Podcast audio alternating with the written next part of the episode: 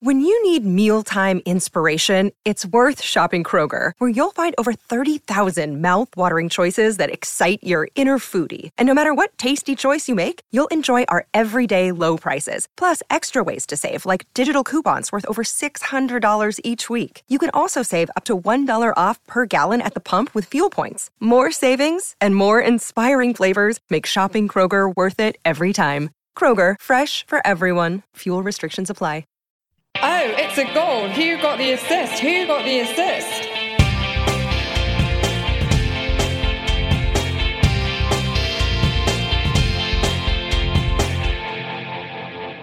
Hello. So, welcome to one of our summer specials, a set of podcasts recorded in the summer break prior to the 2021 22 season. These podcasts delve deep and deep dive into an individual subject that influences FPL, the idea being to give you listeners a new perspective on the game you'll know and love, and maybe, just maybe, help you with your management for either the upcoming season or whenever you're listening to this, whatever time in the future you're in. There may be a tad longer than our usual fare, but aided and abetted by some brilliant guests. We're hoping they'll be fascinating and rewarding to listen to if you do choose to put us in your ears. We've recorded podcasts on behavioral science, analytics, and fandom and FPL for this mini series. Last week it was the behavioral science pod. This week it's fandom and FPL. So we are Who Got the Assist. You can find us on Twitter at WGTA underscore FPL, Anthony at FPL Stag, and also on Instagram, WGTA.FPL. Make sure to give us a follow on those channels, subscribe to our podcast on whatever source you use to get your podcast from. And if you enjoyed this, or indeed have enjoyed anything we've done over the past five years and haven't gotten around to it yet, please give us a five star review whenever you listen to these, as it's hugely appreciated and helps spread the word of the podcasts. This is the fandom in FPL one, and as such, we're joined by two fantastic guests who are no stranger to the WGTA field of influence and also avid, yet shall we say, more clear eyed fans of their particular clubs. First up, it's the GOAT herself, Lucy Highnett, known for carefully parallel parking her seasons in neat order that is in ridiculously high overall ranks, as well as being a huge Southampton fan. So much so that she's regularly deluged, especially at this time of the season, to pass comment on her beloved Saints, including writing articles, tweets, and also being harangued to come on podcasts. So that's at Lucy Highnett. Welcome, Lucy. Thanks for having me on. I'm glad that I can do it in uh, spoken form rather than the many articles I'm asked to do, which I um, politely turn down. Um, and I look forward to sharing the woes of being a Southampton fan. and also this week, it's our beloved Adam Pritchard, aka at Free Five Who, a man who loves Arsenal as much as he loves his puns and wordplay. He's a Planet FPL's Arsenal correspondent. And fun fact: last time he was on, someone asked how much we paid to get Richard Ayoade on the podcast. Welcome back, Adam. Thanks for having me back. That that might be the greatest compliment I've ever received, which probably says more about my personality than uh, than anything else. But uh, glad to be back. Thanks to both Lucy and Adam for joining us. It's great to have both back again for this summer special pod. So only a select few have the chance to play football at the highest level, and even they eventually have to hang up their boots and find the need to interact with football in a different way. So the concept of football is, of course, intertwined with the idea of fandom, and it applies to everyone for differing reasons and to differing degrees. Of course, this means that there's an interplay between fandom and the game adjunct to the Premier League football, which is FPL. But how does that play out? Does it affect FPL management decisions? Does it confer an advantage? We'll chew over these questions and much more in this pod. Yep, should be an interesting one. And I guess, as Anthony was alluding to, that emotional connection between a fan and their team is definitely rubs up against the more perhaps practical connection between FPL manager and their FPL team. And that kind of creates an interesting dynamic for some. Um, and I guess a good kind of starting point here is kind of thinking about how FPL interacts with that sense of being a fan. And uh, you know, Lucy, as a Southampton fan um, who is very, very good at FPL, how does it kind of go together for you? It's quite a challenging one um, in the sense that my experience of Southampton isn't entirely a positive one. Um, in fact, it's it's almost wholly negative. Um, so that has an impact on how I play the game to a certain degree. It also means that my advice is somewhat more cynical than perhaps a a neutral might be when it comes to Saints. And I've also had that weird period where you don't have your own team in the league, so you don't mm. have them in hmm. FPL. So you have that kind of strange detachment actually from not having kind of skin in the game, so to speak. Um, so I don't know if you want me to carry on whining about Saints, but that's how it is really. I have seen them drop down to the third tier and look like they weren't ever going to come back again. So in that sense, you'd think I should be positive, but just when you start to think that they're any good, they inevitably let you down. It's definitely a tough cross to carry. And I guess part of that, Lucy, is that you have to bear seeing Theo Walcott. And that's something that at one point Adam Pritchard had to bear as well as an Arsenal fan. So, Adam, how how do you find it is as an Arsenal fan? You say bear as if it's if it's a bad thing. I think he scored like over hundred goals for Arsenal or something like that. He's, he he did okay, but yeah, um, I think sort of similarly to Lucy, I often find myself being overly cynical and almost trying to go the other way because I think there's at least for me, there's a worry that people will think, oh, he's just saying X player is good because he's an Arsenal fan. So I think I tend to be overly cautious, and it happened quite a few times last season. And um, I've also been burnt quite a few times by backing an Arsenal player, uh, cough Alex Iwobi cough, thinking that uh, they turn out to be half decent and then they just do absolutely nothing. So yeah, I, I definitely fall on the cynical side of things. I think like we've ended up with two very cynical fans, but at the same time, I think that's actually quite a good thing because I guess you know if you think about the different sort of fans you see out there, um, you know you've got very passionate fans. That's P A S H U N, who are the kind of people who have three of their own players no matter what. Um, and it can work. There are a few kind of good examples of this. So Ben Crabtree, the ultimate sort of availability heuristic example. No Liverpool in the year that he won. Obviously, that was one of those years where you could do that and get away with it. I'm sure hasn't done very well since. And you know, the likes of our mate Aaron Boyle, who never puts a Spurs player in because he is well is such a big Arsenal fan. I admire that, but I can never get on board with it. And you know, Nick and I, when we first started WGTA, we were kind of obviously I'm an Arsenal fan, Nick's a Spurs fan, um, but like I never really was a frothing at the mouth sort of fan, and Nick was always just like, oh, you know, we're non-tribal, which perhaps sort of reflects the genial sort of person we are, I think. And I guess that's that sort of classic question that James from Planet FPL posed me um, when we did that mashup a couple of years back. He asked, you know, would you rather win FPL or Arsenal win the league? And for me, it's winning FPL all day long. Like I think maybe I'm perhaps more of a follower these days and um, I guess maybe it's been moderated as well by being part of FPL in terms of content creation for so long. But there's something about suspending my disbelief and giving that over to support. I just can't quite do nowadays as much as I used to. As much as I'd love to be able to do that, I can still, I still look at it sometimes, and uh, my FPL brain is still thinking a lot when I'm watching our games, um, especially if I've got our players. So that can be a bit difficult, I think. And Anthony, uh, Man United fan by way of Roy Keane, um, Cork's most famous son. Any impact for you, fan wise? I haven't really picked it up too much, really, during, during the time we've been podcasting together.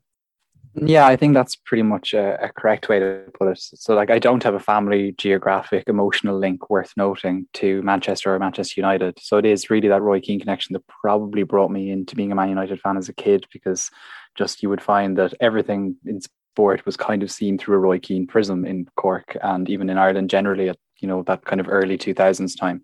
So, it, for me, really united the team that I grew to like were the team of my childhood, which would be kind of broadly 0405 to 2010, 2011, what I would kind of say that is.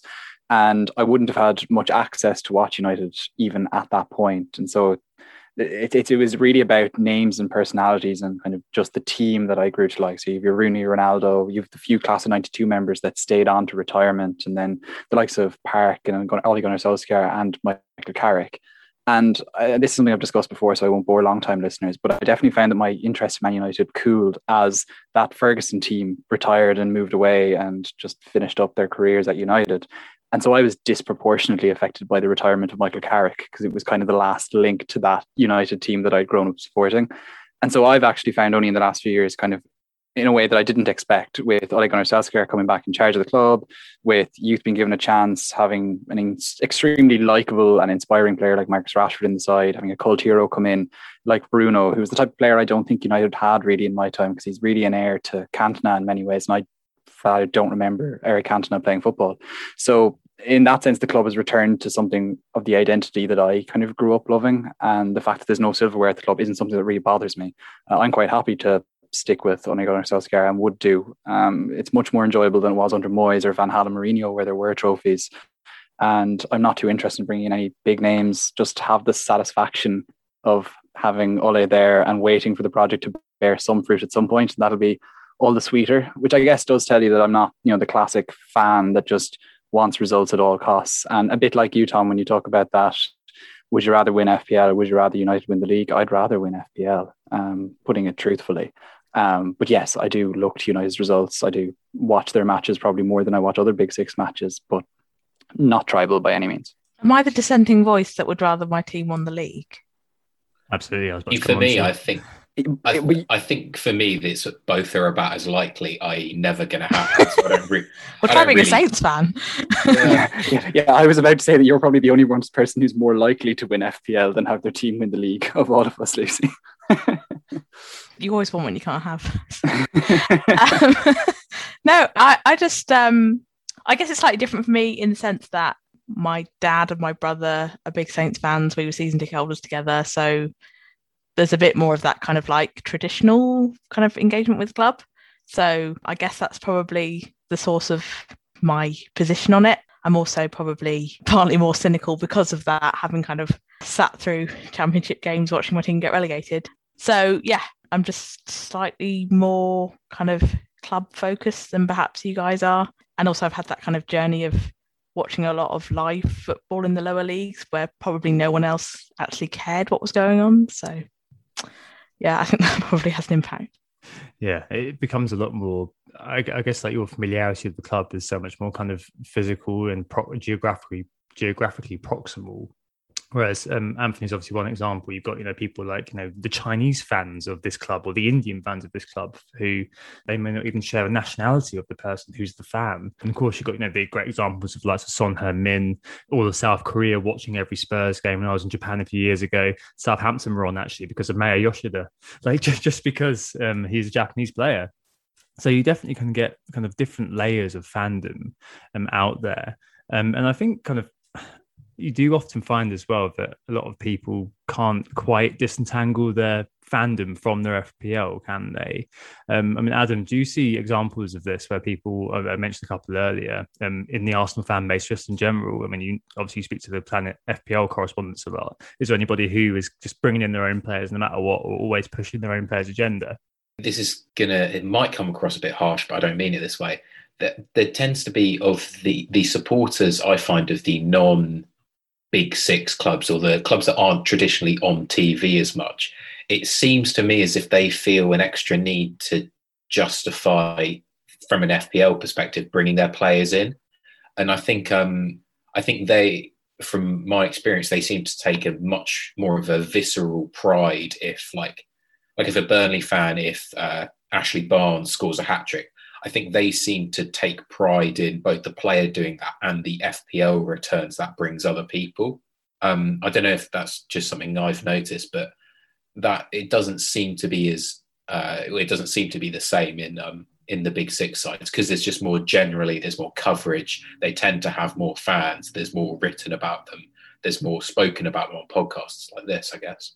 That's fair enough. I think it does, and maybe you kind of come into the broader point that I feel like when fans of non-top six clubs have to speak, you know, they're expect or speak from an FPL perspective, they are expected to make some recommendations, and so it's very tough for them. You know, they'll probably try to give you a defender, a midfielder, and an attacker, and they'll they, they don't want to just say, do you know what, our team has maybe one good player, or in you know five or six teams in the league every year can pretty much turn around and say, do you know what, we have no real FPL prospects, and that's just it. But no fan is going to really do that to their club, are they?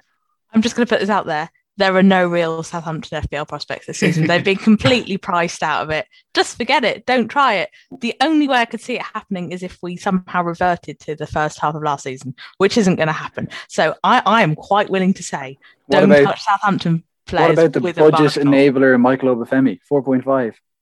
Um, there's a good chance he goes out on loan. So Yeah, you, yeah, you yeah. crack on.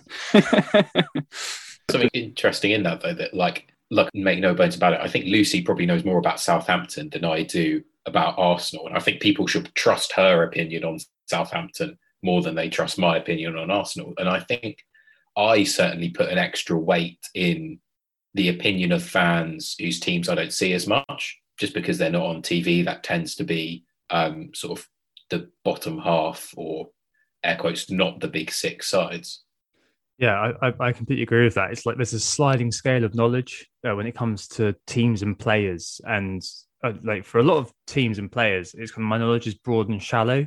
except where you've got kind of FPL sort of concern when something you, you really know a lot about a player or you really know a lot about a certain team. And of course, that tends to be the big six. Um, and I tend to want more information and trust fans more if I know less about a team normally it's a springboard actually for me to do some research rather than just sort of taking it as read. I do trust that there's no Southampton assets in the game this year though, um, but I trust fans slightly less if I know a bit more about the team um, as a whole and I feel more confident in what I know, especially if the team is one of those kind of top six teams. Like, you know, you don't need to tell me that Kevin De Bruyne is a fantastic player, FPL City. I already know that. You know, so it, it, can definitely kind of be that sort of sliding scale of interest that I have, perhaps, in what fans have to say. Not that not the people aren't nice, um, but I'm sure that I'm going to have the same depth of knowledge to some extent than, than they already have. Um, so I guess we've already kind of touched on this, and I think what I was really interested by the point that I think you've both kind of made that you wouldn't perhaps say a player is good because they're a player for, from your club in the same way that you perhaps would otherwise. So you kind of dilute your advice or moderate your advice because you don't want people kind of accusing you of liking a player just because he's a player from your club. They don't want you to go, oh, she's a Southampton fan. So of course she'd say Danny Ings is the person to uh, to bring in. I mean, Lucy, Adam said that about kind of moderating what he said because he wanted people to um, say he, he's saying that because he's an Arsenal fan. Do you find yourself doing that, like just doing down the players to some extent? And I mean, does that have an impact on the advice that you give? Um, yeah, it has an impact on the advice I give. It has an impact on who I actually pick. So, Danny Ings, when he went on his amazing goal scoring run last season, I didn't really touch him until he stopped scoring. So that was great. And I didn't really recommend him to anyone either. Um, yeah, I think there's.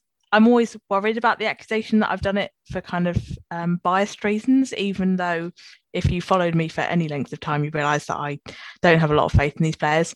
And there's also the fact that I kind of have my own disappointment around a player when they don't perform, and I kind of don't need anyone else's disappointment. So I don't need them saying to me, "Oh, he didn't, he didn't score, or he got benched." And I know it, I saw it, um, and also like that's a I've had enough disappointment out of watching the game and seeing it without you adding your FPL pressure to me or my own FPL pressure. Um, I think that's kind of one of those things that I'm able to enjoy um, a Saints player doing well when I don't own them in FPL. It doesn't really have any impact on my enjoyment of the game. Whereas if it's the other way around um, and I own a player and it doesn't go well, that just heaps it on. Um, so that I think that's also another element in in kind of my position on owning Saints players and advising people to buy them.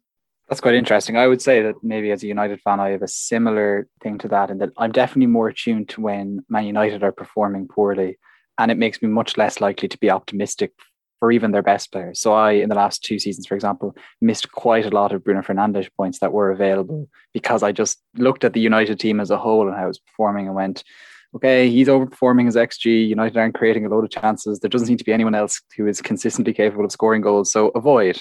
And you know, obviously that hasn't been the case the whole entire time, but there were an awful lot of there was an awful long period where Bruno seemed to be the only one generating points at United, and I dodged it because of that similar pessimism that kind of fandom brings for me in a way. So in, in that sense, the fandom isn't necessarily good for FPL for me. But again, as I said, like I wouldn't be so dyed in the wool that I would park my selfish FPL desires when it comes to players facing United or indeed like players that I might even captain against United. I don't ever remember captaining someone against Man United. Um, but I'm very aware that I would do it if I felt it was the way to do it, if, if I felt it was going to be beneficial from my side. Because I, I know at the end of the day that my hopes and desires have absolutely no effect on the outcome of on a pitch in England somewhere. Yeah, I think it's sort of. I had a similar thing uh, to you, Anthony, last season where there was a brief, very brief period um, where Lacazette went on a little bit of a scoring run. He uh, he got fouled for a penalty, which he took an absolutely horrendous swing and a miss shot at. Scored the penalty in the North London derby, and people were sort of asking me on Twitter, "Oh, should I bring in Lacazette? Should I bring in Lacazette?" And my perspective was he was awful in that game from an eye test perspective.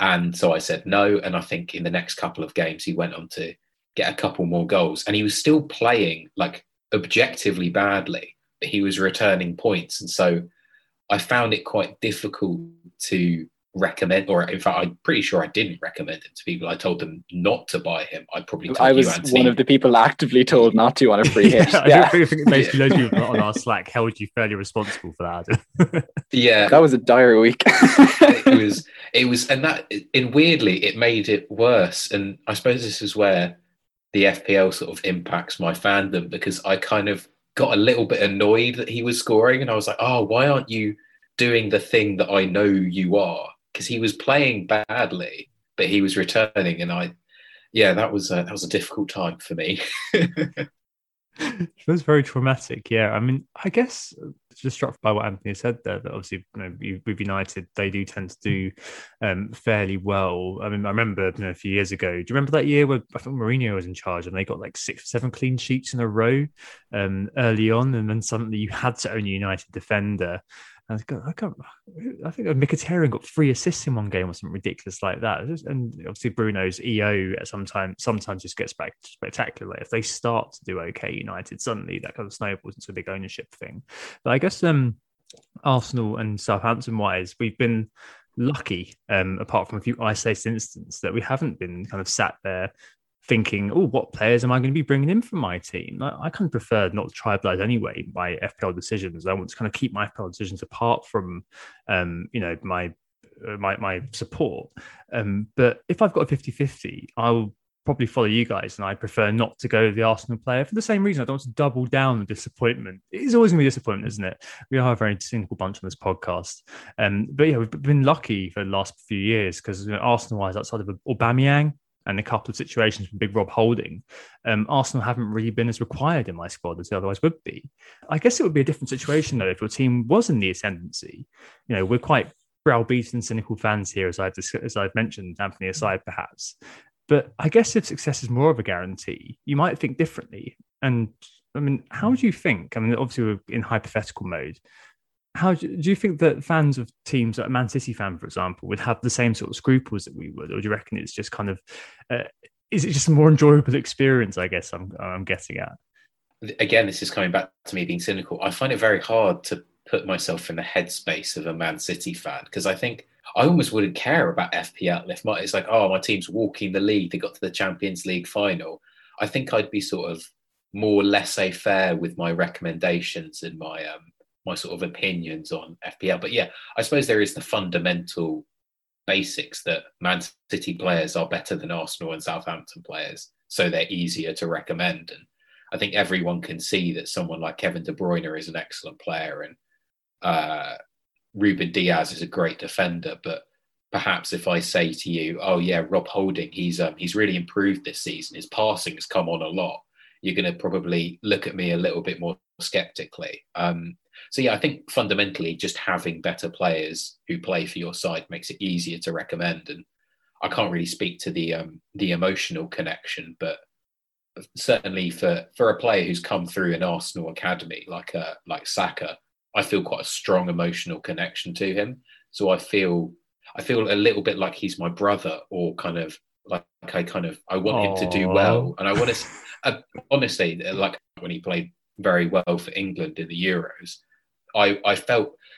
See, this is going to sound really weird. I felt quite proud, and sometimes I feel proud when he does well in um in the Premier League as well. And like when I see people bringing him in and saying, "Oh yeah, Saka's Saka's one to buy. He is uh, he's on a hot streak, scoring goals and getting assists." I'm like, "Oh yeah, he's other people recognise he's doing well."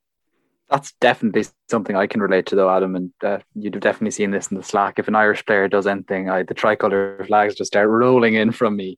Um, that you know there is this element of like, hello, hello, hello, relevant, we're relevant.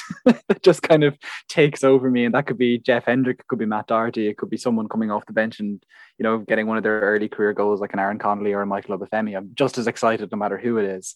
Um, but maybe actually you're just talking about the Man City fans and how they might be, or fans of other pop or you know clubs that are really consistently doing well. And I know this kind of sounds farcical with me speaking from the position that Man United came second last year, but we all know that that was from an FPL perspective quite up and down outside of Bruno. So I kind of feel like it's a weirdly isolated case compared to let's say Liverpool and City over the last few years and Chelsea when they've had title run seasons in the last few years.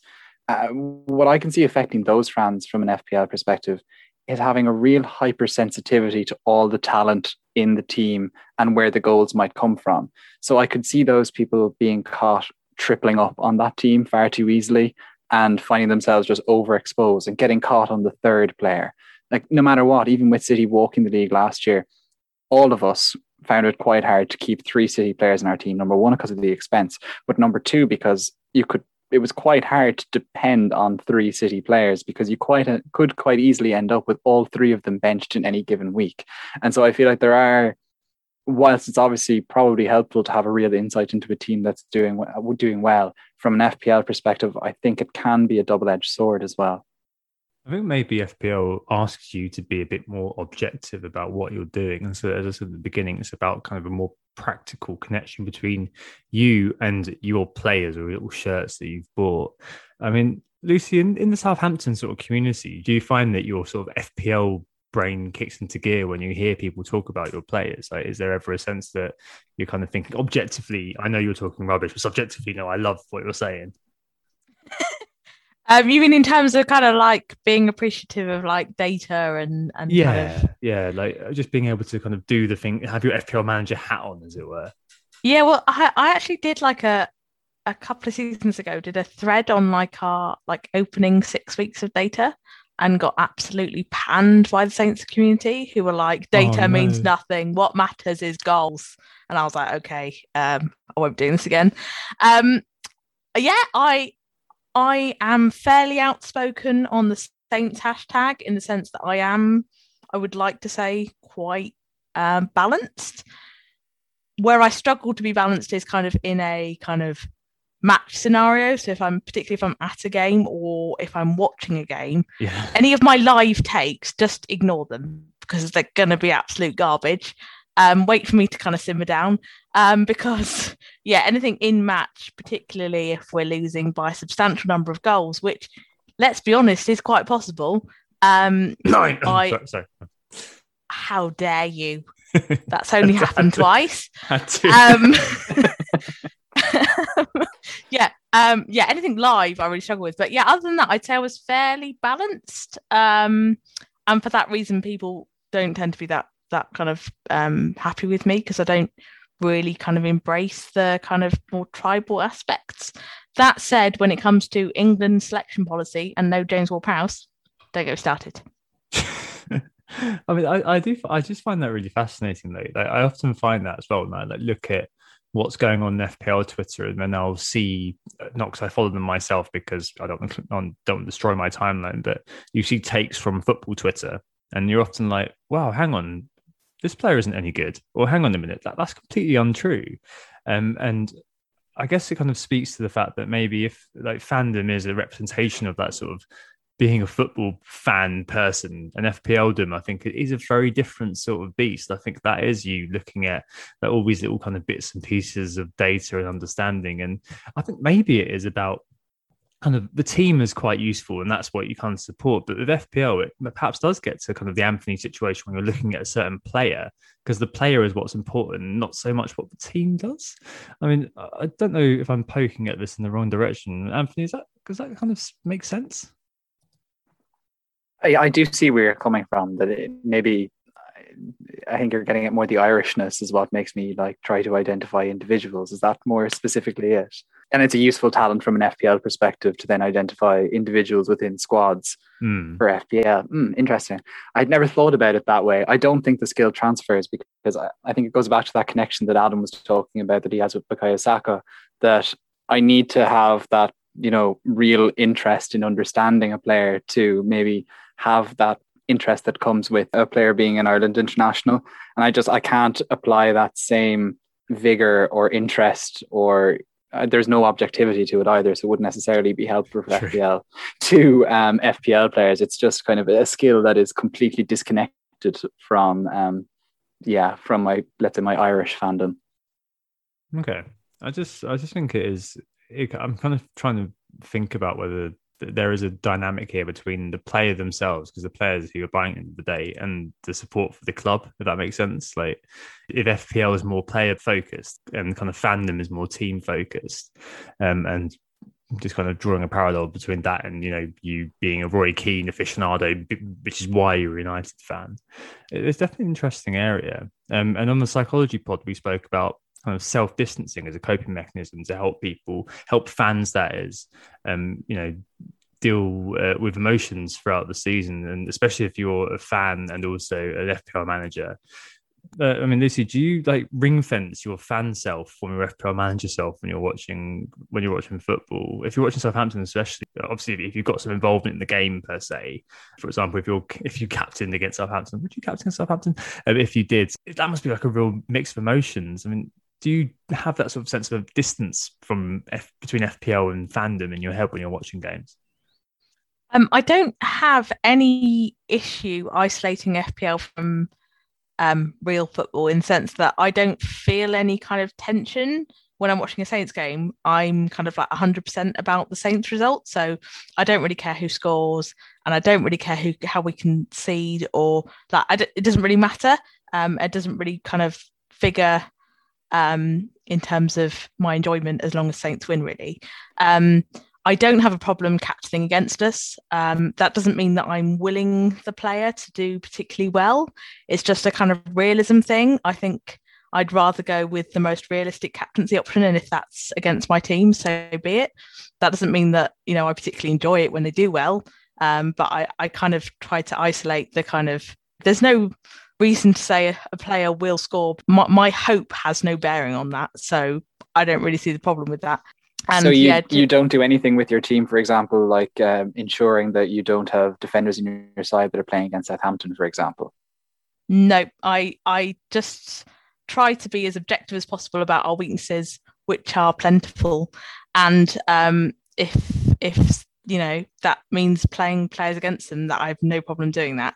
Um, as I say, during the game, I'm hoping that my FPL team goes down the pan, and that's all you know uh, being irrelevant. But the fact is that we're not very good. So um, having players playing against us is probably a good idea.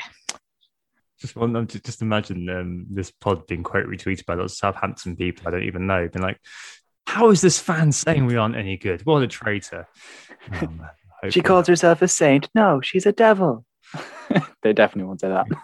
Again, Cliff Cliff Richard in my head there. Uh, just the devil. Anyway, um, Adam, uh, what do you reckon to this question? Um, obviously, um, don't have to captain Arsenal players too often to double down on disappointment. Do you find you ring fence your FPL self from your kind of fan self uh, when you're watching football? Um, I think in terms of a little bit like uh, Lucy, when I'm watching Arsenal, that's sort of what I'm focused on. I'm not really thinking about how my FPL team is doing. But I suppose maybe it's a little bit of a different situation in terms of owning and captaining players because if it's going to be, if I'm thinking, oh, I might captain someone against Arsenal, it's likely to be a high profile player of a sort of air quotes fellow big six club. And they tend to be quite cagey games just from an emotional perspective. So I almost don't want to put myself through that because I, I think that on top of the high stakes of the game that I'm watching itself would not be too much for me, but it's just sort of not something I've ever really considered. Um, so yeah, I think in terms of captaining play uh, Arsenal players against sort of non-top six sides, I think I am sort of able to analyze it fairly objectively. Like at the start of last season, um, although Salah outscored him, the kind of general consensus was that Aubameyang was a good pick for captaincy for those first two weeks, and I didn't let that put me off captaining him. I didn't think, oh, it's an Arsenal player, I might jinx him if I put the armband on him, or or even oh, it would be too much for me to have a FPL and a fan stake in this game. So I don't let that stop me. But then again, it's not really a um, certainly captaining against Arsenal, it's not really a situation I'm in too often. So, uh, so yeah, I, I, haven't really had to experience it to be honest. Mm, yeah, definitely, um, and Anthony as well. I mean, I guess since we're FPLing most of the time, and our sense of fandom is obviously far less in depth than these guys, it is. I mean, for me, when I'm watching Arsenal, I obviously will mostly be pulling for Arsenal, but sometimes, just sometimes, slash most of the time, I am probably thinking about my FPL team more um, than that, especially if games are going to go back hopefully one day to being concurrent. Like I'd be watching the Arsenal game, and my eye would be on FPL, or I'd be looking at FPL. Unfortunately, that's just just the way I'm wired now due to doing all this sort of thing. I, I assume it's the same for you. Yeah, very much so. I, I definitely don't do anything to you know protect myself um, from disappointment when watching United, and I I would happily select players playing against Man United, and I, part of me, I, I, sure uh, in an ideal world, I'd love the compromise where United win and the player that I have playing against them gets returns as well. But I'm quite content to you know take my FPL points and run and have a result not necessarily go the way that United need it. I think maybe that would be different if I felt that United had a chance at winning the title. But pretty much all of you know the last decade, that hasn't really been a problem. Uh, even when United have been finishing second or were maybe the closest title challengers in a season like last year, you still never really felt like it was on. And so points dropped didn't necessarily mean a huge amount. And whether United had Champions League football or not, yeah, okay, yeah, it mattered an awful lot but any one instance where they would drop points wouldn't necessarily be the reason why they'd miss out. So I think usually I can just selfishly put my FPL team first. And if there were a few weeks to go and I I wanted United to get results to let's say finish in the top four, maybe I might find that equilibrium would shift. But on a normal week, no, it's it's definitely my FPL team first, and I fairly unashamedly would say that. And I know that's not you know fandom in its truest sense, but it's being realistic about what it is. I am an Ireland fan primarily when it comes to football. And I'm, i have all the irrationality and um, rose tinted glasses on when watching Ireland games and thinking about Ireland players and what's possible for Ireland. And I just don't have that anywhere near that same uh, interest when it comes, or love maybe when it comes to Man United. Yeah, I think I'm the same. I've listened to these two and definitely feel kind of my sense of irrationality is completely gone. I'm just a cold-hearted bastard when it comes to it all now, um, which is which is which is fine. I mean, I, I feel no shame about that. Um, but equally, um, you know, I, you can speak fluent football with anybody, but I, I, don't feel like I'm able to kind of come off like a fan anymore in the same way that perhaps um, I used to some extent. So fandom in FPL lads and ladies, how would you summarize the impact for you? Uh, Lucy, how would you kind of put that into words after the kind of first half discussion we've had here? Um, I think mainly probably costs me points more than it gains me points in the sense that I will never believe that we're any good. So that fundamentally means that I miss out on points. Um, and that I think as much as I love the game of FPL, um, I don't ever have the same emotional attachment to it um, as I do to to kind of watching my team. And that fundamentally, the thing I can't control basically is the thing that governs that governs how I feel about things. So that's really helpful and useful.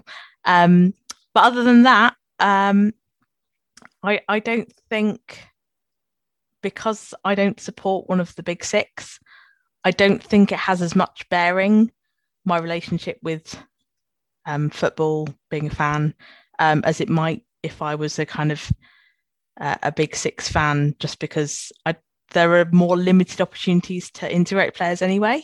Mm. Um, even when we were doing quite well, there are obviously lots of other ways to score points in the game. Um, as so, my cynicism probably isn't a massive issue um, at the moment until world domination of the Hasenhüttl takes place. And that yes. That very likely Lucy, thing. you know the season that southampton had the best early season fixtures? How many southampton players did you have in your game week one team? Do you remember that season where southampton had like an unbelievable first seven or eight weeks? I know it's an off the top of your head question. I tripled how long ago was that? two seasons three seasons ago. I distinctly remember being tripled up on them and it being like a complete disaster. I'm uh, not sure i've ever tripled up on us. I'm, i might have doubled up on us um yeah, don't triple up. I'm not even sure I've ever captained one of our players. That wow. seems like too high stakes. Um, but also that that also comes down to my style of play, where I would pretty much always captain a really obvious pick, and that's that's very rarely a Southampton player.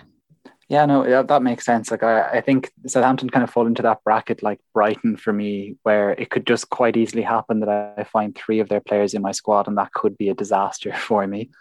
and so it's, it's interesting as a fan. It. It's interesting that as a fan you're able to avoid that, and Uh, and in a way, then maybe FPL isn't necessarily all um, negative in the way it interplays for you with fandom. Maybe in a way for me, then with United, it does cost me from an FPL perspective as well, as far as I'm concerned, because it, it's, it kind of gets to that pessimism that I spoke about that I, I tend to miss out on points because I just tend to not necessarily believe the hype as much as others might. Maybe that's because a with United you've got this very odd um, thing compared to every other club where there are just so many United fans that kind of pile in. So on, on an EO perspective, I lose out because I'm just that little bit slow to buy into the United hype. But um, maybe on just a more kind of fundamental level, I try to spread myself out as well. And that's just an issue in FPL generally that I, I'm very bad at doubling up in the right place. So there's, there's kind of two strands to that, that why maybe fandom doesn't necessarily benefit me from an FPL perspective. Interesting. Um, Adam, what do you think to all this? To keep it short and sweet, I think it's a um, it's a really difficult balance, both from an emotional and a FPL perspective. Uh, thinking just on what Lucy said, I don't think I've ever tripled up on Arsenal either. When you would think there would be more opportunity to, and quite more often than not, the Arsenal players I have picked have been in situations where there is either no alternative, so like on a free hit where there's very uh, very few teams playing in, in a blank game week, or or when I just want to have a bit of fun. Like I remember at the end of the end of the season just gone, and the last week, and my two my final two transfers were to bring in Callum Chambers and Gabriel Martinelli. And Martinelli didn't start. Callum Chambers ended up getting me 11 points. Um, but I just thought, oh, I just I like these players sort of as players, and I think they've done quite well um, recently. And so I just thought, yeah, just have a bit of fun, put them in my team. If they do badly, I'm not going to be angry at them, and I'm not really even going to be angry in general. Um, so yeah, it was it was quite fun to own them, I suppose. That's interesting. Like I've I will take a tiny bit more satisfaction, perhaps. Do you remember the Rob Holding amazing assist uh, for Kieran Tierney last season? I do uh, remember it. It yeah, was a sweet well, moment. That was brilliant, yeah. wasn't it? A, beautiful cut the defence open, didn't he? Uh, but no, um, obviously just sideways pass on the halfway line and Tierney did the rest and solo run. And I took a bit of satisfaction in that because it was an Arsenal player. But thinking about it, I don't think it's immeasurably more of a sense of satisfaction than if any other kind of differential in my team does well. I think what struck me hearing your kind of testimonies there is that there's a real sort of, you know, spectrum of involvement. And on one side, you've got FPL, on the other side is your team, and the involvement being the emotional involvement. And Lucy, I think you're kind of very much on the your team side of things. Obviously, you're a great FPL manager, but when it comes to kind of where you're involved emotionally, as you said earlier, my emotional attachment is with my team. It's not really with FPL. That's more of sort of a rational exercise, and I think that's kind of where you are. Adam, I think you're kind of more perhaps slightly towards the middle, but you're definitely still on the kind of your team side. I think the stuff about uh, feeling like sort of a brotherly affection for Saka um, really sort of uh, it does put you there. I think, even though I, you know I do love the guy, but not in the same way that you love him. Not in the other way that you love him. I'm sure that that's your own business, but you know what I mean. There are um, many ways in which I love him yeah, are many ways love another man, of course. Um, Anthony, perhaps you are more towards FPL, um, but you still have a, a, semblance of, of, affection or impact. And for me, I, I, feel like my emotion, my emotional attachment is is with FPL, which is a bit a bit bad because I'm not very good at it. Um, but anyway, that's a story for another day and for another podcast. But no, I think that's a really interesting way to round off this half of the pod. Um, and we'll take a short break here and move into how fan advice can help us pick our teams. Should it? Who got the assist? Who got the assist? So we're back, and obviously the first half was about talking about kind of the impact of fandom on FPL. This is perhaps more about how fan advice can help us pick our teams.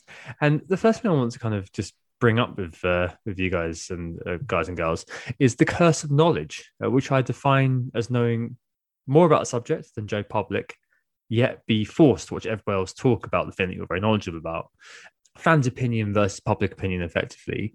This can be a bit of a blessing, a bit of a curse. You know, is in terms of a blessing to start off with. I guess you perceive to have a better understanding of the details of your team's players in terms of, you know, play, internal workings, differentials, and stuff. Um, I mean, I guess Lucy, you know, coming to you first do you find there's a sense of kind of satisfaction um, when people come to you asking you, you know, what's going on with, with, Saints at the moment, or being able to impart your wisdom on people? Um, do you find that kind of helps in terms of giving your FPL advice to others, even if you feel a bit like you're a bit cynical yourself? I think it really depends who's asking. Um, if it's someone that I kind of regularly engage with and kind of appreciate discussion with, and they're asking me for my thoughts, then I kind of take a bit of a compliment from that, and I, I want to chat with them and see what kind of their opinions are as a neutral fan, and kind of bounce ideas off them, and kind of, kind of, I guess, kind of chat things through. Um, what I'm less on board with are the random people that don't even follow me, that just randomly tag me and say, "Is it going to be Forster or McCarthy that plays?"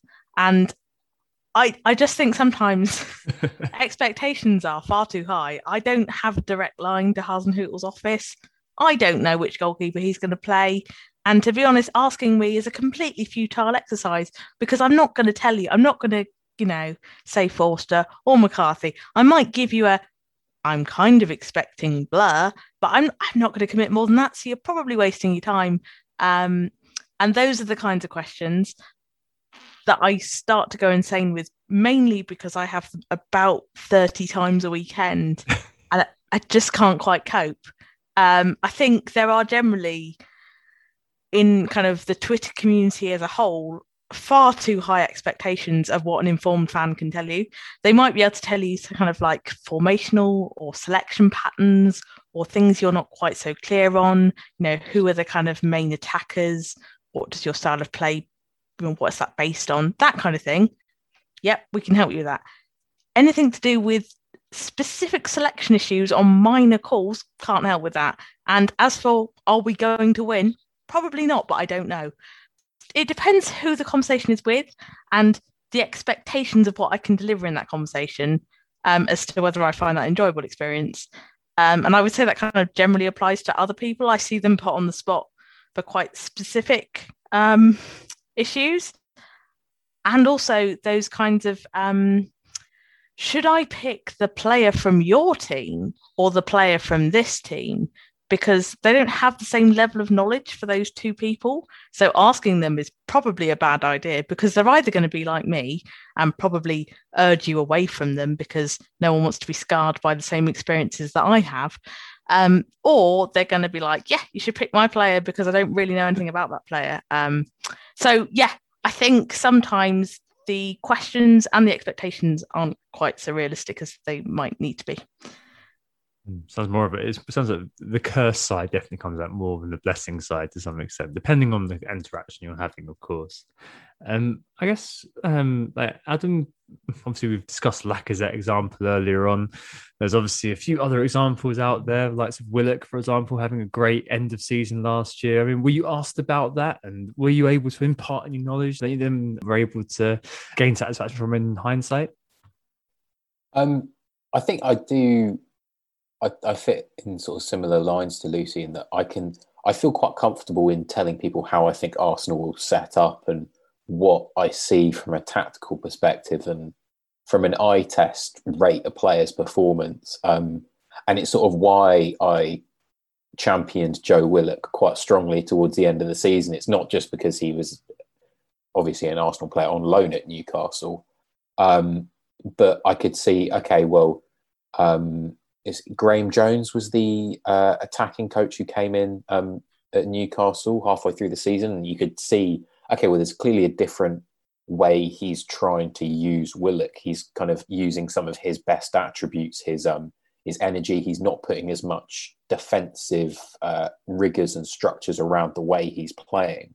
So I think if I feel tactically there's something that makes an Arsenal player or an Arsenal adjacent player in Willock's case a better FPL asset, I feel quite confident in saying, oh yeah, um, they're they're definitely one to go for. Um, I'm I'm quite lucky in that I um, I don't really think people think I'm that good at FPL, so they don't. Well, I'm not very good, uh, so they'd be justified in that. Um, they don't really come to me that often for kind of uh, should I pick X or Y player. Uh, I got a lot of questions around Rob Holding and whether he would start um, last season, uh, but it wasn't so much um, is he a good option? It was more do you think he'll play? Um, which for a lot of the season, the answer was yes. So it was a relatively easy easy sort of uh, query to answer. But no, I don't really get the same volume of uh, of uh, questions as as I think uh, I think Lucy does. Just to clarify, I don't think they asked me because I'm a good or bad FPL player. I think they just don't know any other Saints fans, so they just just pile in. That is true though, because there are they like Arsenal fans on Twitter are like dime a dozen. There are so many of them that you can certainly find if you don't like my opinion, which a lot of people don't. Um, you can certainly find other opinions that are going to be more amenable to your own perspective. And I think maybe I could come in on this in that as a Man United fan, it's a club that everyone has an opinion on, whether they're fans or not. And United are there's a bit of a, a, a self a self continuing cycle with Man United, and that you know they're the most focused team in the media, so therefore people are more exposed to them when they play matches. Their matches are over analyzed. Everyone has the same exposure to them, and so it kind of keeps going on. And so unless you're a United fan who watches 90 minutes week in, week out, which I'm not, I will be drawn towards big games or games that are important to me from an FPL perspective, not necessarily Man United games. Most weeks I find an excuse to watch at least a bit of the United game live. I'll obviously watch the highlights back, but that doesn't mean that I would have superior knowledge to, you know, to be honest, Joe Public at that point, or at least certainly um, some random member of FPL Twitter who watches more football than your average member of Joe Public. So from that perspective, I don't find that I suffer from that particular curse of knowledge whatsoever. And people definitely wouldn't come to me asking me any questions about Manchester United. I'm maybe I don't come across tribal enough um, on Twitter ever uh, to for people to even necessarily know that I'm a United fan unless they're a podcast listener, for example. Uh, if Ireland qualified for a major tournament, I'd expect to have much bigger problems with people coming to me for Euro fantasy looking for their bargain basement centre back or something for their uh, FPL team in that but uh, that probably won't happen for uh, a generation. So at least that means that I'll probably never have that problem. Hey, fair enough. Fair enough. I mean, I mean, obviously, there's um, a sense that you know, Anthony said everybody has an opinion United. Adam, you say there's a lot of Arsenal fans, and Lucy said you, you seem to be kind of obviously sought after for your kind of in-depth knowledge of a particular issue. So, I guess again, it's one of these sort of sliding scales of knowledge. And obviously, I mean, Lucy reflects some frustration of being asked questions from people who know nothing. Um, but just to move us on, does this work in the other way too? Like, do you see people saying stuff like, you know, you see people making logical links between what could happen with a player or how something could change, how you could set up, which works on a surface level. You know, logically that that makes sense, but you know, in reality, that that doesn't work. I mean, you've obviously got that weekly eye test versus, you know, Josephine Bloggs, um, who watches a team one week and then has her own half-assed musings on the divine. Like, is that kind of something that you see that you kind of see people kind of writing their own theories on Saints without knowing anything about Saints, and does that rankle? Yeah, that that rankles pretty hard. Um, particularly the people that don't seem to watch us or know a lot about us, but are very sure that they know better than I do. And I don't know if it's gender related. It could be. Um, but there are quite a few people that tell me stuff about my team that I know to be definitively wrong. Um, so, for example, this week um, there was the rumour that um, Southampton might be one of three teams going after Neco Williams uh, from Liverpool, to which I said was probably quite unlikely from us, um, given that Liverpool allegedly want 10 million. We don't have any money at all, um, and are unlikely to to pay pay that for you know um, a backup right back. Um, to which I said, I was told that apparently it's exactly the same as the time we bought Kyle Walker Peters, but it's not because we had him on loan and um, we really needed a right back at that time. You know, that kind of thing where people tell me that, you know, things are not as I see them. I don't mind, obviously, being wrong. I am sometimes wrong. But if if you're going to tell me I'm wrong, you're going to have to come up with a reason as to why I'm wrong, which is based on more than just a kind of surface level judgment. Um, I don't take that particularly well it's a little bit awkward. Um, I I do, on the other hand, enjoy talking to people who kind of want to get into the the nuts and bolts of Saints. I don't know why you would as a neutral, but you know those that are brave enough to do so, I I fully welcome. Um, and there are lots of people that also, given my cynicism, are, are quite good at counselling me. So they might bring stats up or kind of things they've noticed in a one-off game that's been on television, for example, and say, "Oh, I thought X was really good," or "I thought the way you were doing this was really good," um, and that often kind of, particularly if the result hasn't gone the way I'd hoped, that kind of, I find that a kind of productive thing that kind of levels out maybe some of the kind of emotional engagement that I was talking about, um, and kind of kind of balances it back off again. Oh, Um, okay. So, yeah, I think I'm not a massive, I'm quite a stats based FPL player, but I'm probably not much of a stats based consumer of football from a kind of Saints perspective. So, having those kinds of conversations um, is is kind of a, a more positive thing um, that I probably wouldn't get outside of the FPL community. Excellent. So some sort of blessing there. One quick question before I move on to the other two.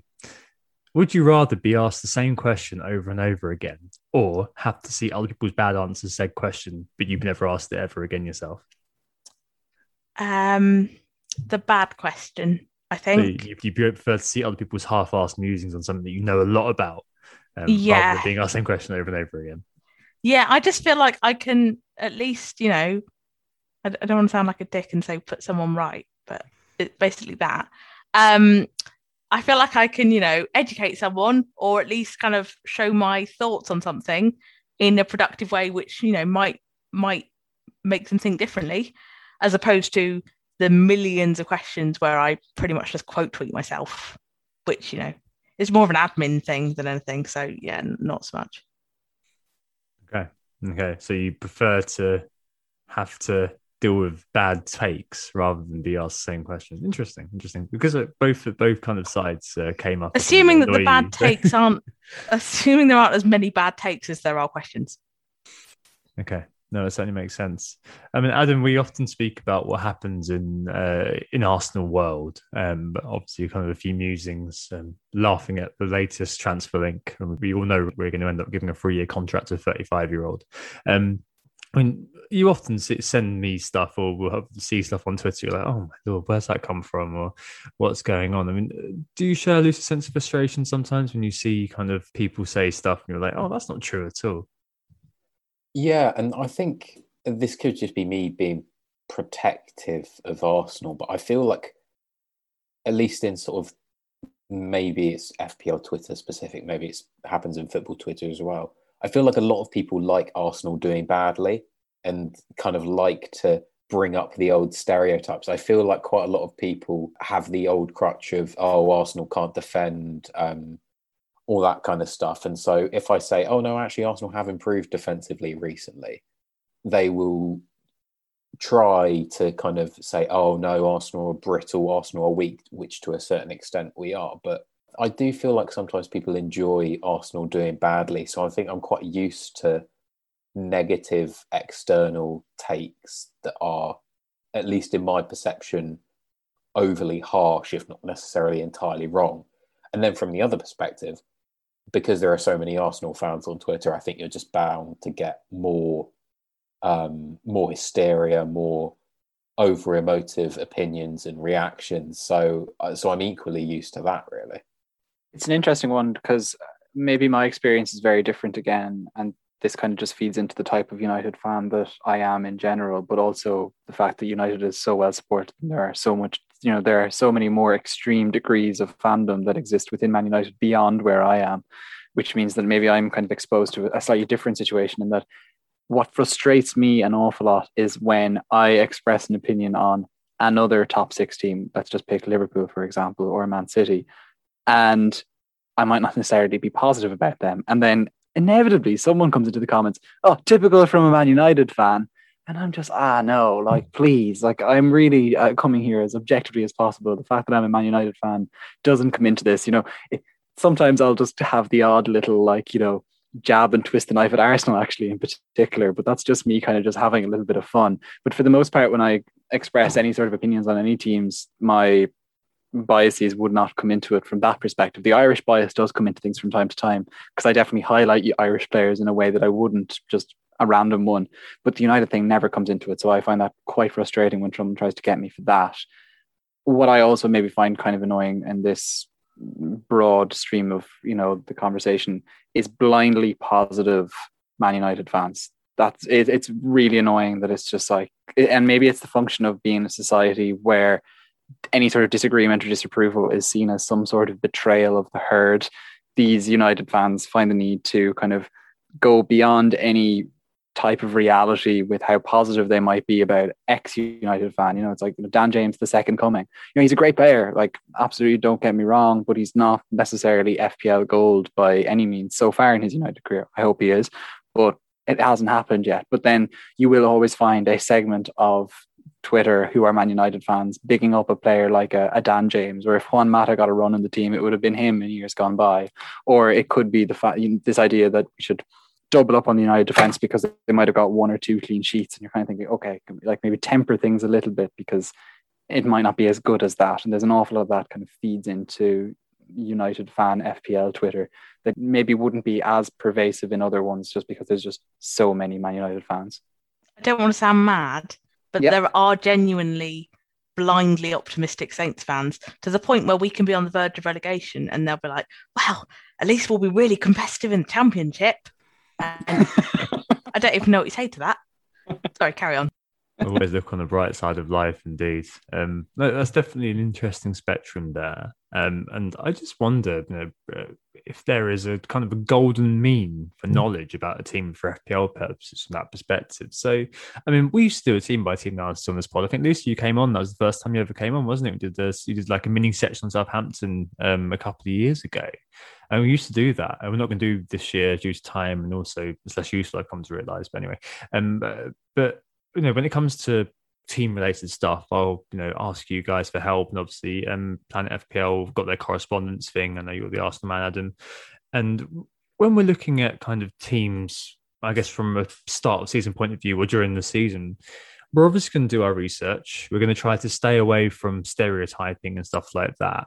Um, but we'll never obviously get to the understanding of a fan watching week in, week out. And I guess the whole question that this brings up is um, what level of understanding do you guys think is required to give a decent enough barometer of a team and subsequently their FPL prospects? Because I'm never going to know the depth of information that you guys do. But at what point have I got enough to go on, as it were? Um, Adam, what do you reckon to that? I think it's um something I've sort of learned as I started out uh, like having an actual job is people talk about your knowledge being T-shaped. So your if you have um, knowledge in a very specific area, but it's also equally as important to make sure you have like the top of the T, so you can cover a kind of broad spectrum of if we're talking about FPL clubs. I think there's no use in me knowing who uh, Arsenal's sort of third choice youth right back is if I don't know the starting striker for Leicester. Um, so I think there's definitely a fine balance, and I think also then that plays into the emotive side. It's important not to immediately think that every player from arrival of Arsenal is terrible, um, and it's equally important not to think every player who plays for Arsenal is excellent because more often than not they aren't. Otherwise, they wouldn't be playing for Arsenal. Um, so yeah, I think that's the kind of balance I try and strike. I like to think I have a decent amount of knowledge um, on sort of the playing qualities and the playing styles of Arsenal players and as a club. Um, I, I obviously don't have as good a knowledge as fans of other clubs on their respective players and styles, but I'm not gonna go around recommending them willy nilly like I, some people say I do with Arsenal players. Um, I think it's important to know how much you know and know where your where your strengths and weaknesses lie in terms of knowledge. I was thinking about this from a United perspective, and it, it's very hard for me to necessarily come in with some sort of golden mean for knowledge, um, because I, I don't think I reach it when it comes to United, because I feel like there's a such a huge number of people who watch 90 minutes every single week that I feel like they probably come with that golden mean of Man United knowledge uh, in a way that I don't from an FPL perspective. I just feel like the ceiling is very high and I am, you know, I'm, I'm somewhat off the floor on a step ladder, but I'm just nowhere near kind of the mean to uh, reach that point. But as Adam kind of gets at, it, it is watertight. It's important to have watertight knowledge of all teams anyway. And the likes of Reddit and Twitter and uh, tweeting really helpful people like Adam and Lucy and yourself, Tom, about different teams means that that can be supplemented quite easily. Be interested to hear, Lucy, what your thoughts is maybe on that kind of far arc of the uh, that spectrum that Tom was talking about between FPL and your team. Do you think that golden mean exists, and where is it? Um, I probably have a lot of useless Southampton knowledge. Um, that doesn't really bother me because I feel like my motivations for having Southampton knowledge is are completely different to why I have knowledge on other teams. So I'm I'm kind of interested in teams purely for kind of not purely for the FPL benefit, but but mostly for the FPL benefit. Um, I don't find that any of my kind of FPL thoughts dominate when I kind of watch Southampton games. Um, that's not really what I'm kind of thinking about, and it's more of a kind of retrospective thing. So I'm very rarely kind of watching a player thinking, "Oh, they they'd be quite good in FPL," or Saints have a weakness in this wing. That would be good for FPL to note. Um, that kind of thing. I I kind of tend not to do. So I guess it comes back to that thing about your kind of emotional engagement with with your club and um, kind of what your motivations are. Um, so yeah, I probably carry way too much weight in terms of Saints knowledge. Um, in terms of knowledge of other teams, I think there's an importance in being selective about the knowledge you pick up um, and kind of looking for knowledge rather than waiting for knowledge to be kind of spoon fed to you. Because I find a lot of threads from um, fans aren't necessarily the kind of information that I'm interested in or information that I find useful. I think also in a Twitter context, um, I think you need to be careful about um, fans that kind of whip up Twitter storms around their own players. Um, so there's quite a common pattern, I think, of accounts who support a team, perhaps kind of doing threads on those teams, um, kind of, you know, really generating a buzz about those those players and then you can get sucked into that other kind of Twitter phenomenon of of the kind of the kind of on trend pick. Um, herd mentality. The group thing. Yeah. Yep. The group think. So I think that all bleeds into the same thing. And again, that's just something to be very wary of. Um, as I kind of mentioned before, threads from a fan about a team, unless they're kind of statistically based or they're showing me something kind of slightly different about a setup or you know tactics and formation and things like that I, if it's picking out individuals, then I, I'm I tend to be quite quite cynical about that kind of thing, and, and that's the kind of area where I'd urge caution. I think.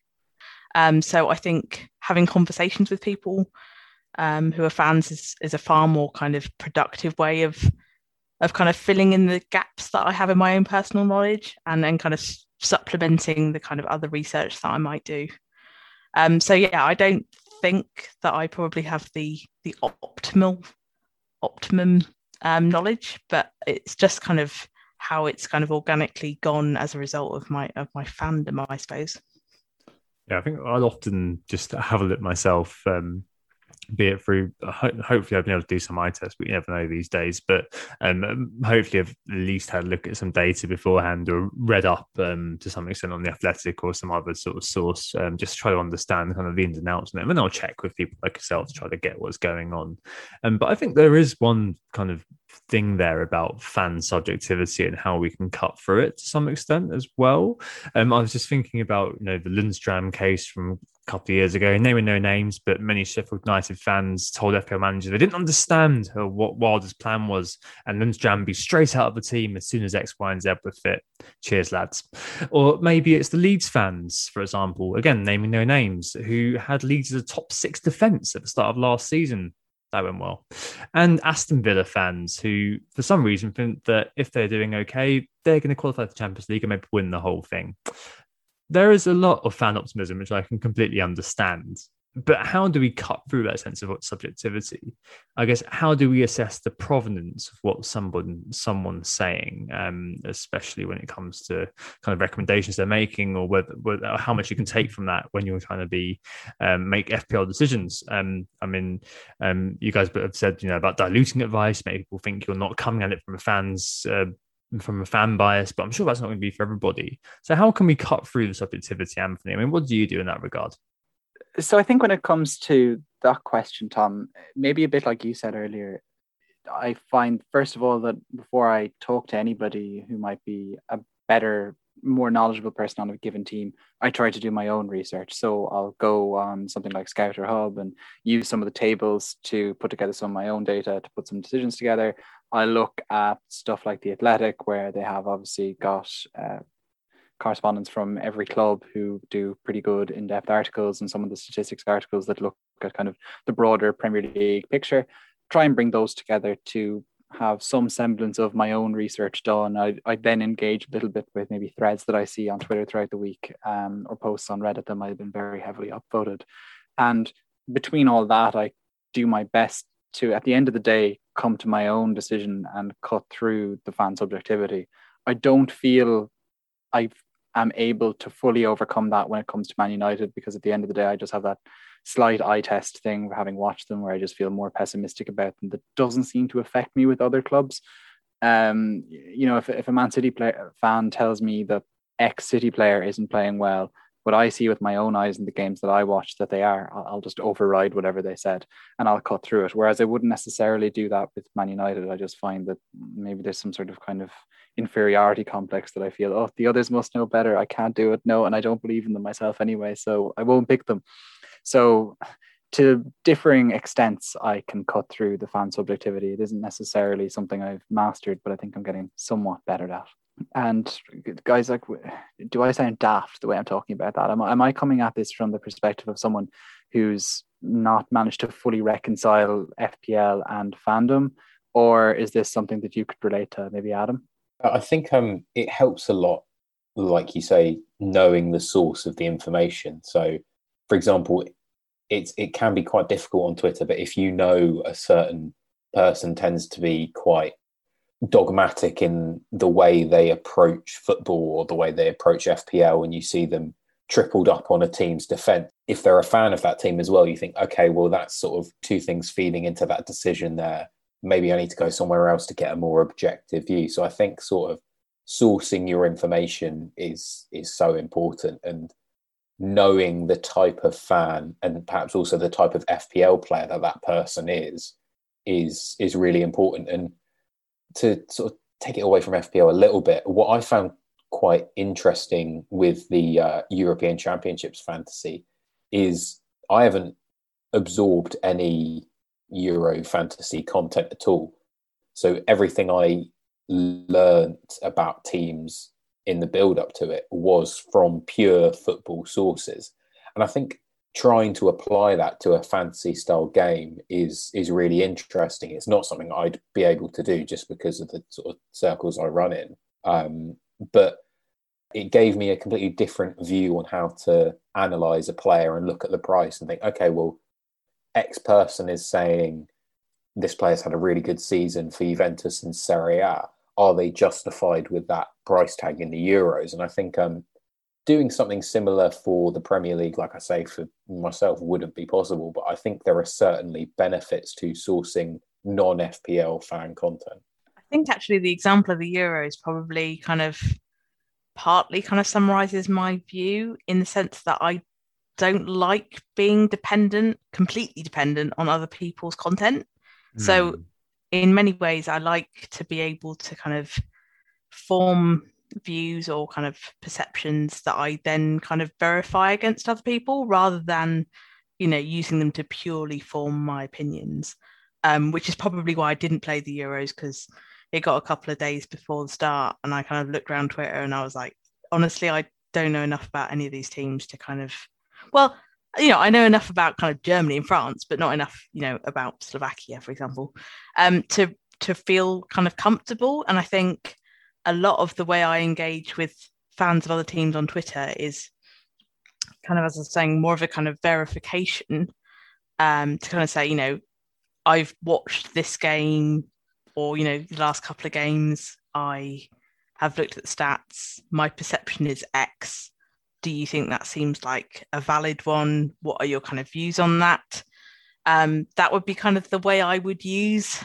Use is a a problematic word. Um, that would be the kind of way I'd um, employ mm. people on Twitter um, rather than as a service, of, rather than trying to um, yeah use them as the kind of the kind of source of knowledge as the kind of you know the center of it um i don't know if that's just because of the person i am and the kind of personality i am in the sense that i'm kind of instinctively quite cautious and like to be able to to check things like that um but that's kind of how i see fans um i definitely think adam's right in the sense that you need to have to a certain extent a grip on what kind of fan they are.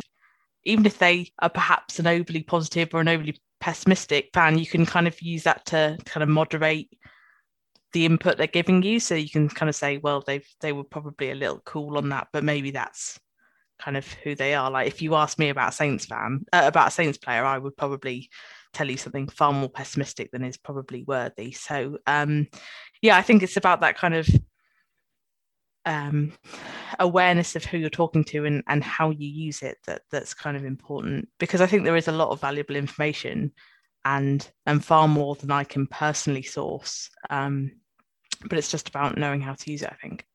Hmm. That's certainly interesting. I think the, the only other the only other thing I want to cover off before we kind of uh, move towards the final bit is just reflective um, sort of opinion. So you've obviously got opinion in your own clubs, and I think that's kind of one thing. But what about reflective opinion of rivals? So, for example, Lucy, could you ever be objective about Portsmouth players if they're in the Premier League? Like, could you would you be able to kind of um, give a, a, non-biased view of how good they are, or would you kind of be the sort of person? Which I'm sure you wouldn't be, but would there be a part of you that kind of thinks, "Oh no, I wouldn't look at them just because of the depth of my emotional attachment to my team"? There. Um, I mean, it's, it's, a pretty wild hypothetical. The idea of Portsmouth being in the Premier League. I mean, my my mind is is just stretched by the concept. Although I am oh. grateful, I am grateful that you didn't say Bournemouth uh, because that's not a derby. Yeah, it feels like um, a, a, very confected one. That one, doesn't it? Yeah, yeah. Um, no, I don't think it would stop me. Um, I Portsmouth are actually an area where I am pretty irrational, um, but I would like to think that it wouldn't be enough. I can't get my head around, and I, I appreciate this is coming from outside the top six. I cannot get my head around people, you know, like Arsenal fans who won't have Spurs players, or you know, Man United fans who won't have Liverpool players.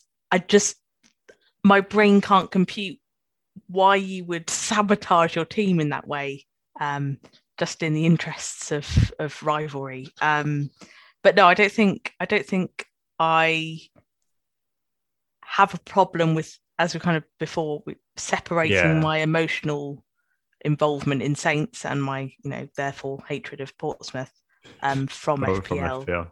Okay. Um, Adam, obviously, you know, you have Kane a lot during the course of the season and things like that, and Son too.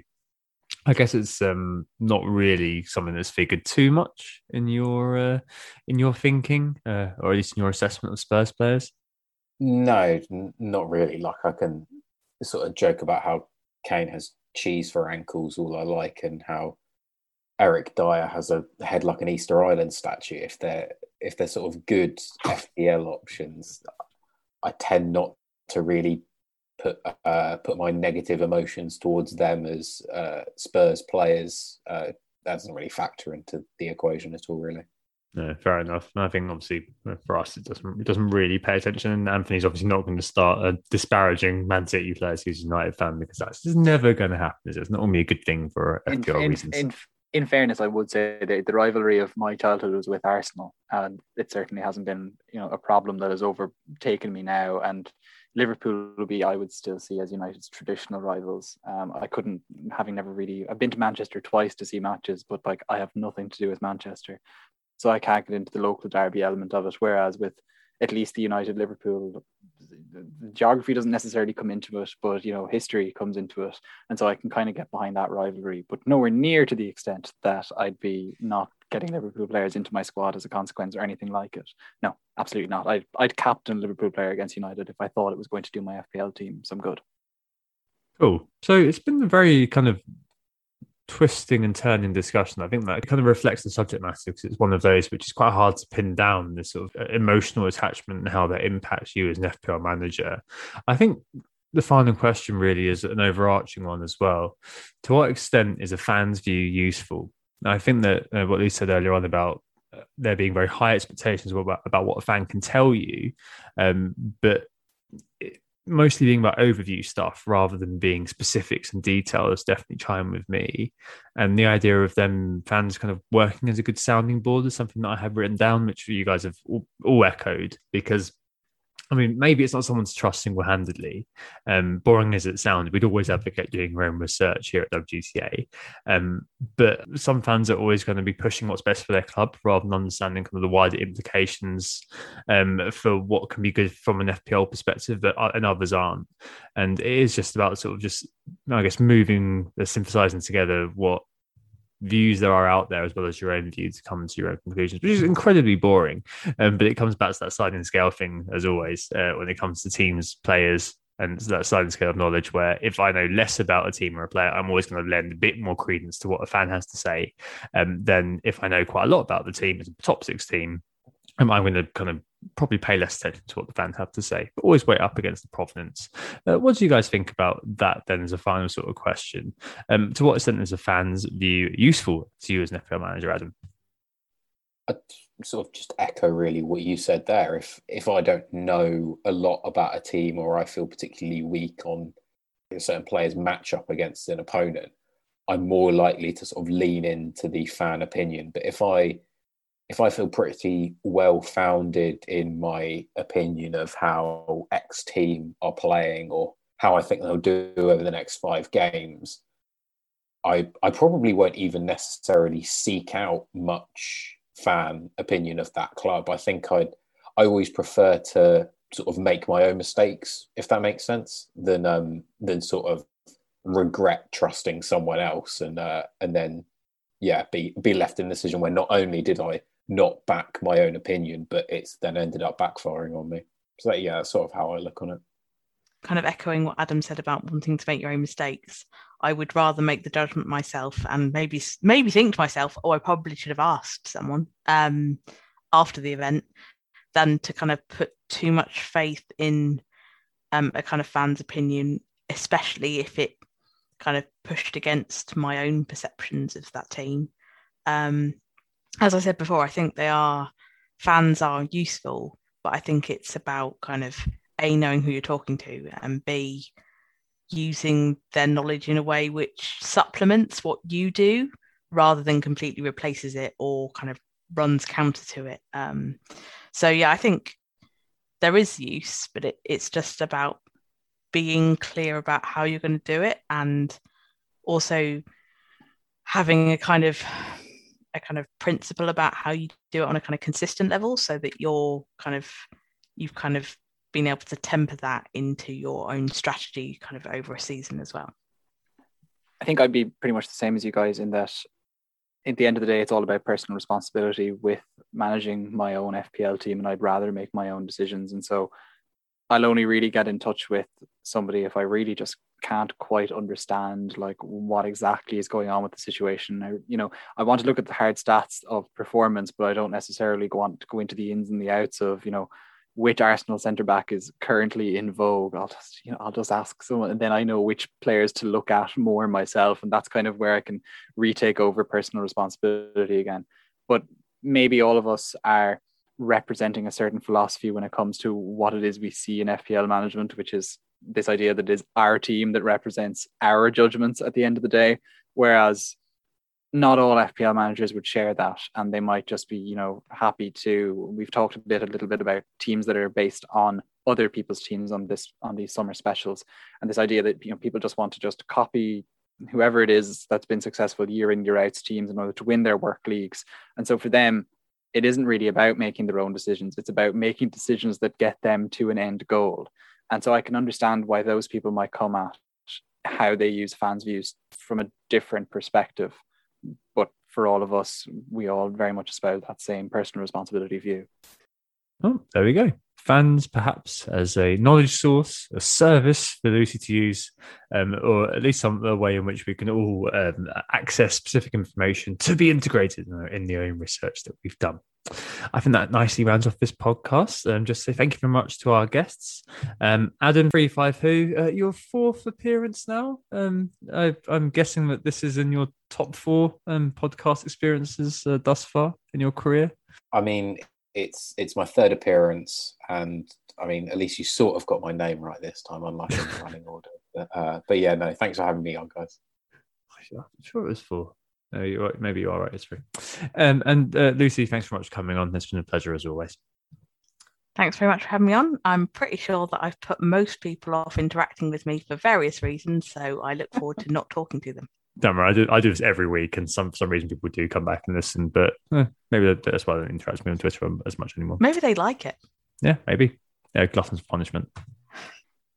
Yeah, so thanks very much, Lucy. Looking forward to messaging you in pre-season about uh, Ings or Adams. Which one should it be? Please tell me. Neither. They're both overpriced. Avoid.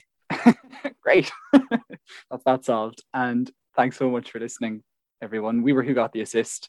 Don't forget to hit the subscribe button if you haven't already. This is a summer special podcast, not the usual fare that we would be coming with game week in, game week out. And this was recorded in the summer, of course, prior to the 2021 22 season. So if you did enjoy this and want to hear us more as the season progresses and into preseason, we have a pretty good program lined up for you. Please do subscribe. One other thing, the FPL London Summer Meetup 24 7 Saturday. So make sure that you get yourself down there. It's the Editors Tap, Professor Lane, London. Um, if you can make it, do. Um, we'll be there for 3 p.m. onwards, which will be a really amazing event. We're doing that with Planet FPL and also the guys from Surgery, and we cannot wait for the day. So definitely try to come along to that if you can. Really, really looking forward to it. Thanks for listening. Next week, it's data analytics in FPL. Hope you enjoyed. And in the meantime, we hope it's assisted your understanding of the relationship between fandom and FPL. Speak very, very soon. Goodbye. It's a goal. Who got the assist? Who got the assist?